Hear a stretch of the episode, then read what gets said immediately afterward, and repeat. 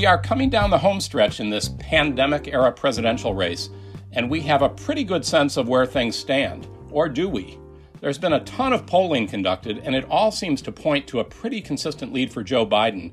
But there also seems to be no end to the teeth gnashing and nail biting going on by those who wonder whether we really have an accurate picture of things. I'm Michael Jonas from Commonwealth Magazine. Today on the Codcast, Polling and Politics in an Age of Uncertainty. We have three very informed voices to help us make sense of things. Jess Bidgood is a national political reporter for the Boston Globe who has been covering the presidential race. Welcome, Jess. Thank you for having me. David Paleologos is director of the Suffolk University Political Research Center, where he conducts national as well as local polling. David, thanks for being here. Great to be here. Thank you. And Steve Koczela is president of the MassInc Polling Group, which operates under the broad umbrella of the Boston think tank MassInc, which is the publisher of Commonwealth Magazine. Hey there, Steve. Good to see you. So, we're recording this on Thursday. It's 12 days until the election and only a week or even less to go by the time you're hearing this. Let's just start by having the pollsters here sort of set the table. Uh, David, what does all the polling tell you right now? Thank you. right now, it tells us that the uh, the the race is a landslide right now for Joe Biden. Uh, it's not close in the blue states. He's Donald Trump is fighting to win Iowa and Ohio, which he won easily. And again, polls are a snapshot in time. Things can change, but looking at the numbers and the size of the of the numbers in terms of the difference between Biden and Trump, um, it, it, it, to me it looks like it's it's not going to even be close. But again, polls are a snapshot in time. Steve, how do you see things? Yeah, I mean, if the polls, if the election turns out the way the polls suggest, that is where things things are. I mean, I, I would say that I view things perhaps with um, Uh, with just a recollection of that things can go wrong. You know, that's something that I certainly would keep in mind as we go into the into the last couple weeks. So I, I certainly echo what David said about polls are a snapshot in time and things can change, and then also just that uh, I can say that we've fixed a lot of what happened in 2016 as a polling community, and I'm sure we'll get into that a little, a little bit later. But it's also, I think, just worth noting that we're, in some sense, always fighting the last war. You know, we we know we've fixed what happened in 2016, but just it, it's something to, just worth keeping in mind that that we don't really know exactly what what 2020 is looking like just yet. Right, and I think you're right. We, we, we'll get into some of those those aspects of the polling, but just help us just kind of uh, talk about how the campaigns and partisans are thinking about the race and how they're sort of taking in the polling at this point. You've been on the ground in several battleground states, and I'm struck just in the last few days by the headlines that are starting to come out about uh, the race, but also about the polling. There's uh, an NPR story, uh, the headline of which is Anxious Democrats Don't Trust Biden Lead. His campaign is fine with that. Today's New York Times had a story how Democrats are celebrating Biden's polling lead with abject dread. Um, so they're, they're, they're, I mean, both campaigns, I guess, have some reason to be cautious of the polls, or maybe in the case of Trump's uh, side, even dismissive of them. But I mean, the polls clearly are driving, uh, you know, sort of their decisions and strategic choices about what they do and where to deploy resources. How, how, how are you seeing kind of the polling itself kind of playing out and, and affecting just sort of how the campaigns operate and kind of the the feeling in the campaigns. Sure, sure. So I mean, in a in a on Earth B where 2016 never happened, if you had one campaign favored, you know, that had almost a 90% chance of winning, and the other campaign that had closer to a 10% chance of winning, you'd think people who support the 90% chance of winning campaign would be feeling really good, would be feeling joyful, would be feeling, um, you know, like they're ready to take a victory lap. And the mood on the ground could not be further from that. I mean, I was in uh, Johnstown, Pennsylvania last week for a Trump rally, and I was really struck by the degree to which President Trump supporters, the base, they are jubilant. They look around, they see themselves standing in a crowd of five or 6,000 people in Johnstown, Pennsylvania. They see all of the Trump signs they passed on the way to get there, and they feel like there is no way that their guy uh, can lose, even though he is trailing in Pennsylvania and all of these other battleground states. Democrats, on the other hand, um, you read those, those those headlines were a good summation of the mood. They are deeply nervous. I mean, I think most Democrats that I talk to, whether you're talking about voters or you're talking about strategists or or campaign people, are like kind of ready to just sort of curl up in the fetal position and and wait for November 3rd to pass us by. The the, the trauma of the surprise upset um, in 2016 is real for Democrats, and so you're seeing the Biden campaign be very careful in its public statements really go out of its way to to tell supporters there is still a path forward for trump. We can't be complacent. Um, but at the same time you're also hearing democrats say uh, that that if the polling is right and he is as up is and and Biden is up as much as he appears to be, then this is a moment to push not just for you know, a narrow win, but to really push for a landslide. So they're urging people to kind of not let up on that work um, and and and keep pushing to go far. But but it's I've been struck by how the mood seems to be the opposite of what you would expect it to be given the numbers. And I kind of expect that to remain the case for the next two weeks. This is like maybe when your school kids go to what is it like Inside Out Day where they wear the shirts, everything is backwards. Right. Uh, Absolutely. Yeah. Steve, what do you, what do you, what were you, you were going to jump in, Steve? Yeah, I was going to say it's also worth noting that that uh, you know Jess is onto something, and just looking at the polling and, and, sort of how polling works, it's all, it's also possible that the polling is off in the in the wrong in the other direction, and that actually you know what we'll be looking at is an even more sizable Joe Biden victory than even what the polls are showing. Um, you know, there's some reasons that that could potentially be what it is. I mean, one of the big ones is just all the ways that the rules have changed this year, which makes it more difficult difficult to to identify exactly who might turn out to vote. Um, you know, so it's possible that you could see surges in, in key places and surges of turnouts among Democrats who are the ones who, by and large, have taken advantage of early voting, for instance. Um, so I'm not saying that it's definitely going to happen, but it's but there's an equal possibility that it could be off in the other direction, and that the victory for Joe Biden could be even bigger than than the landslide that um, that David mentioned early on.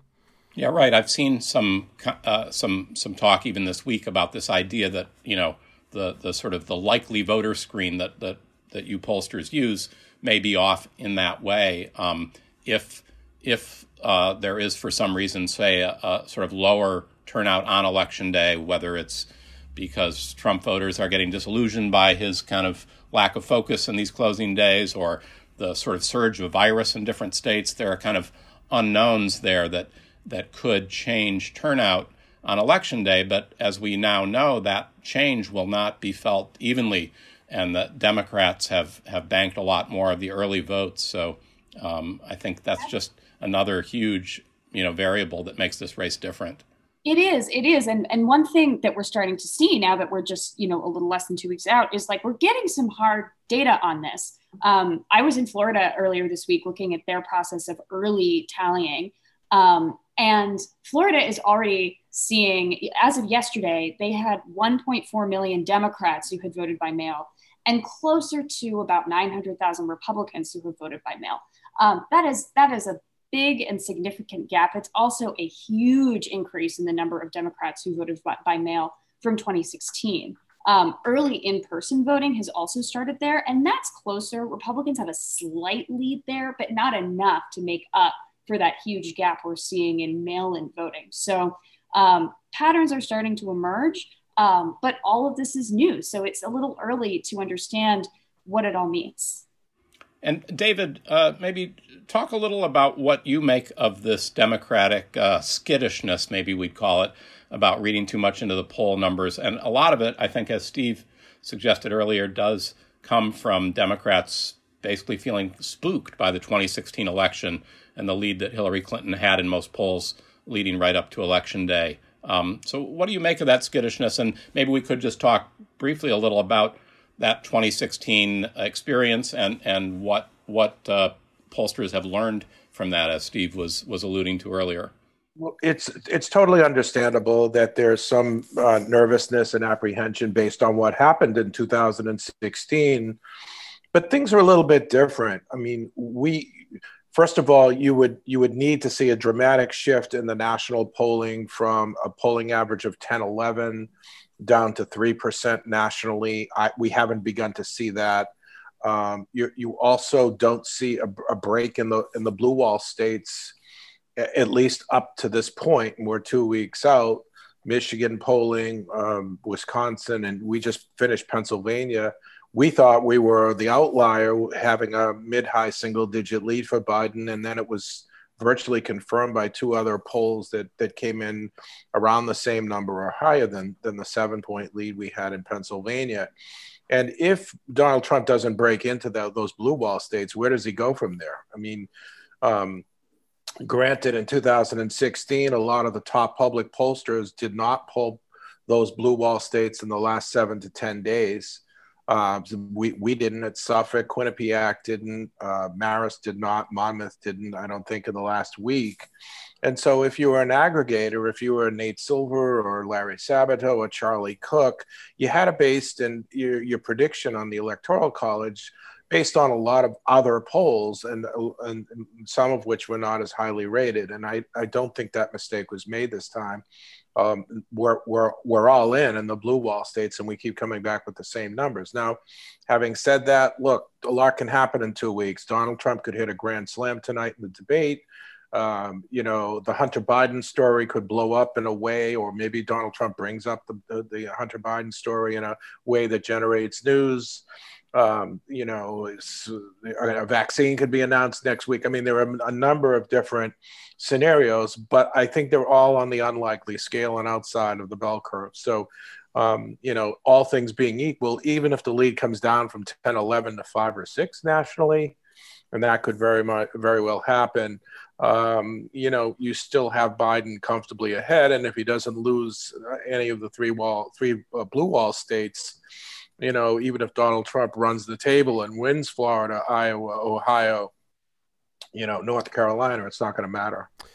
David makes a really good point too, which is one of the things that in the postmortem that pollsters did after 2016 that that the the report that was that was put out by by AAPOR, which is the national organization that lots of pollsters belong to, identified the lack of state polling or the relative focus on national polling as one of the real um, issues. One of the things that led to the possibility of the surprise that happened in 2016. So, you know, the national media outlets, a lot of them were focusing more attention um, both earlier on um, and also on national polling. And this time, you know, if you're if you're thinking where were all those New York Times Siena polls back in 2016, and you know, it just seems like there's way more state polling. You're right. You know, there is more state polling. Um, so I think that's one of the things too, which I, I, think reduces the chance of something uh, of a surprise happening, like happened in 2016. I mean, I think I'm reflexively defensive when people say when people you know make projections, but it's absolutely true that the issues that we had in 2016, one of which was a lack of high quality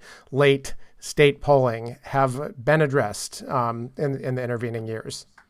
And I think also. Um, it's important to note uh, that there were some signs uh, that that things were not quite as sunny for Clinton as uh, as as people thought back in 2016. Um, David Wasserman, the House editor of the Cook Political Report, has pointed out that in the run up to 2016, he did start to see Trump running way ahead in House districts that were supposed to be close, that were expected to be close. He saw Trump breaking out um, a significant lead in those districts. And as he polls close districts now, um, he's not seeing that.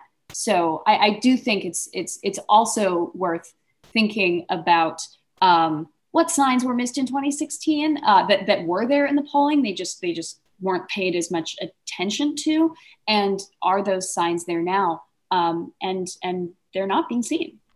One other one that I would add to that, uh, Jess, is um, is the favorability numbers for the two candidates. You know, back in 2016, a lot of the polling we did in New Hampshire basically divided the state into three parts. There were people who liked Clinton, people who liked Trump, and people who liked neither. And there was very little crossover between um, between people who liked uh, Clinton and Trump, for instance. But you know, looking at the polling nationwide, this this time Biden has positive favorables in a, in a lot of the battleground states, and Trump has negative favorables. It's not nobody likes anybody. Um, this time Biden does better on favorables, and and among those who don't like either candidate, um, Biden is doing better than Clinton did among the same group, um, you know, back in 2016. Right. It seems like in 2016, uh, I don't know if you remember, I think it was maybe a speech in Detroit where Trump addressed black voters and he said, sort of, what the hell do you have to lose or something? I mean, some ridiculous uh, call for, for support from the black community. But it seems like more broadly, voters who were really not keen on either candidate sort of took they took that message to heart. I mean, they did, as you say, kind of break for Trump uh, when faced with two candidates who, who you know, neither of whom who appealed to them much. I also wonder, you know, this issue about national polls versus state polls is this a is this a a, a more recent phenomenon that that that they could diverge in that way? Is that sort of a function of of heightened polarization, um, or or has that always been the case that that we were maybe sort of had our eye on the wrong on the wrong thing, but it didn't maybe end up end up being uh, sort of as costly in terms of the the kind of picture it, it told us.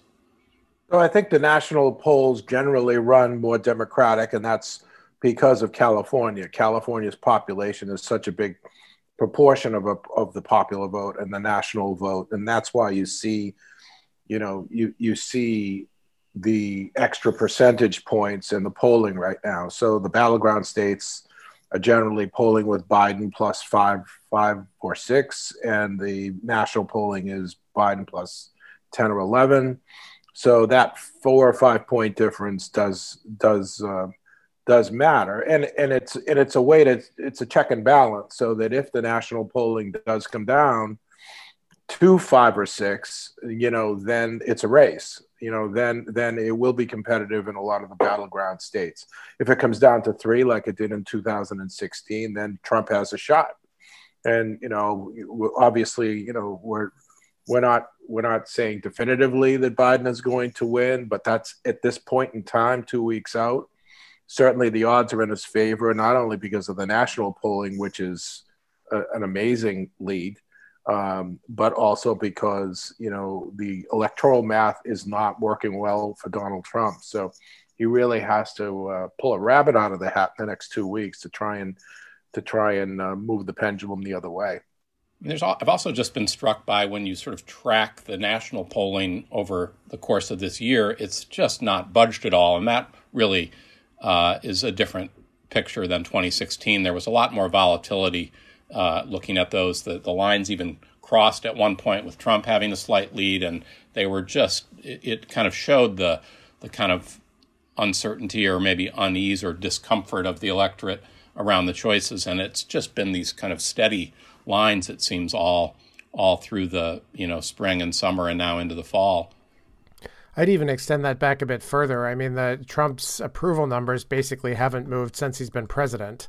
Um, I mean, they've gone up a point or two here and there, down a point or two, but it's kind of been roughly in the same range, you know, since he was elected. Um, 538 has this really interesting graphic where they compare him through his um, first term with historical presidents going back decades. And you can look and see, you know, every other president, their favorability moved, I'm sorry, their job approval moved up and down and was sometimes, you know, lower than Trump, in some cases higher. But you'd see these big swings. And with Trump, even in the midst of all the noise and all the scandal and all of the news coverage, just nothing's really driven it way up or driven it way down. It's been right there in kind of the 40 ish to 43 ish kind of range um, for the most part, his entire entire first term.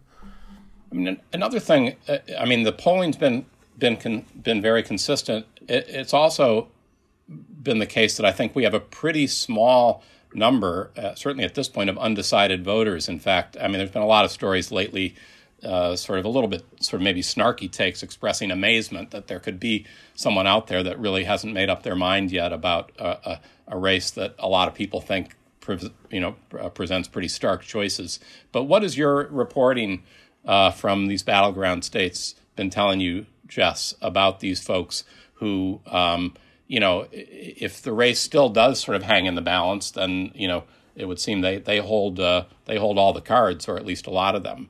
What who are these folks, and what is it they're saying about their uh, continued indecision? So there is absolutely a remarkably slim number of voters left who are still undecided. And when I have been out, uh, this is a little anecdotal, but when I have been out in battleground states, what I'm struck by is is I hear more voters who are undecided, who know they basically know how they feel about Trump.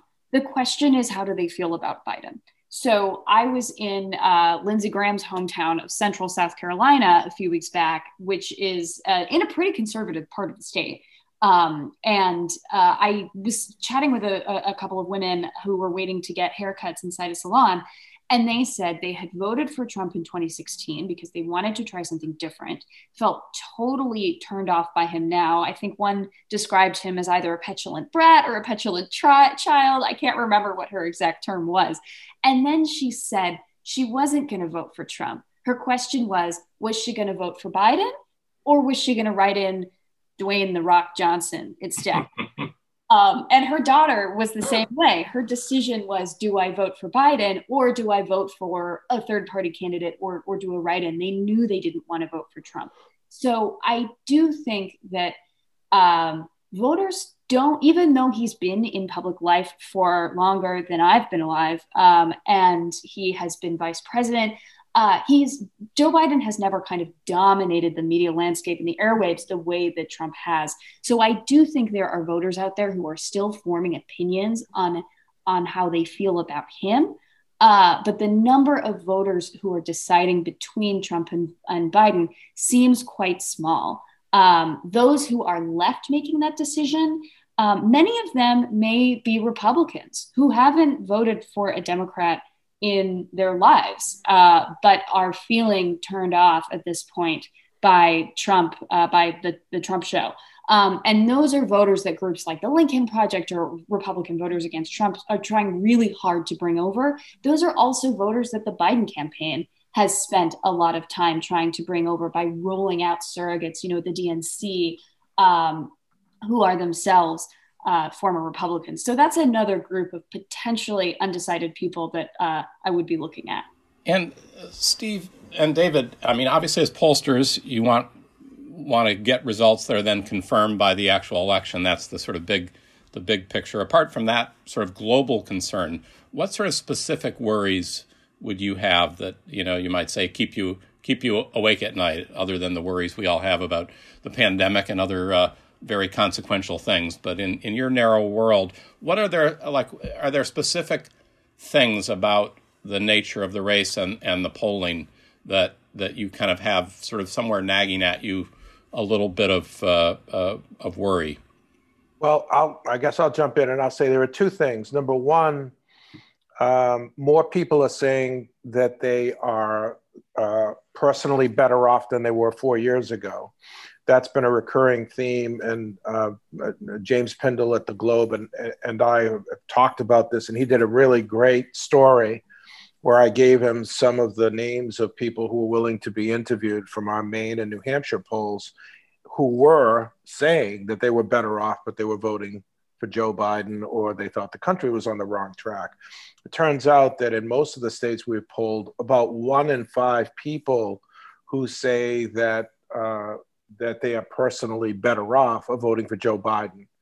So it's almost as if people are selfless and they're putting the, the country before their own personal or economic situations. That's the first piece. Um, and the second, I think, is you know, we look at um, a lot of the states, and Suffolk reproduces the actual state ballot. Um, and a lot of other pollsters don't do this, and and um, it's been kind of a a, a, a, bone of contention for us because in, in Florida, there are seven candidates for president on the ballot. In Minnesota, there are nine candidates for president on the ballot. Wait, is Pat, is Pat Paulsen running again? Is, is he still alive? Kanye West is on the Minnesota ballot. Quite, and and one of the things I said after uh, the Minnesota poll was that if Minnesota gets close, and nobody ever picked up on this, Kanye West was getting 6%. He was only getting 1% in the poll. He was getting 6% of non white voters in Minnesota, many of whom were uh, uh, young, uh, young voters. So, do I think Minnesota is going to be close? No. But those are the kinds of, you know, in the weeds things that kind of drive us crazy. Will Trump have an above average support level among African Americans? I mean, in the Florida poll, for example, which we had a dead heat at the time, it was even. Uh, Gloria La Riva.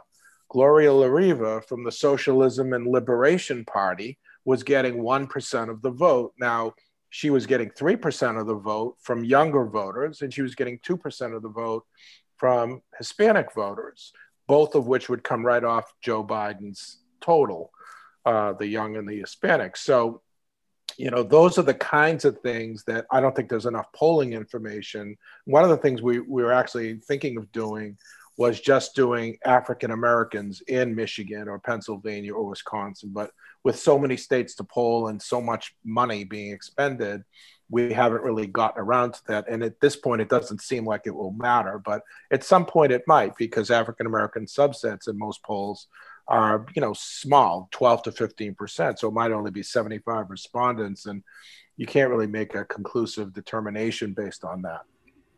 How about on your your end steve what what do you kind of sort of worry about that could be sort of uh, could be could be throwing things off yeah, I mean, for me personally, we're actually not doing a whole lot of elections polling ourselves this year. I mean, I, which I have to say is somewhat of a mental health relief for me.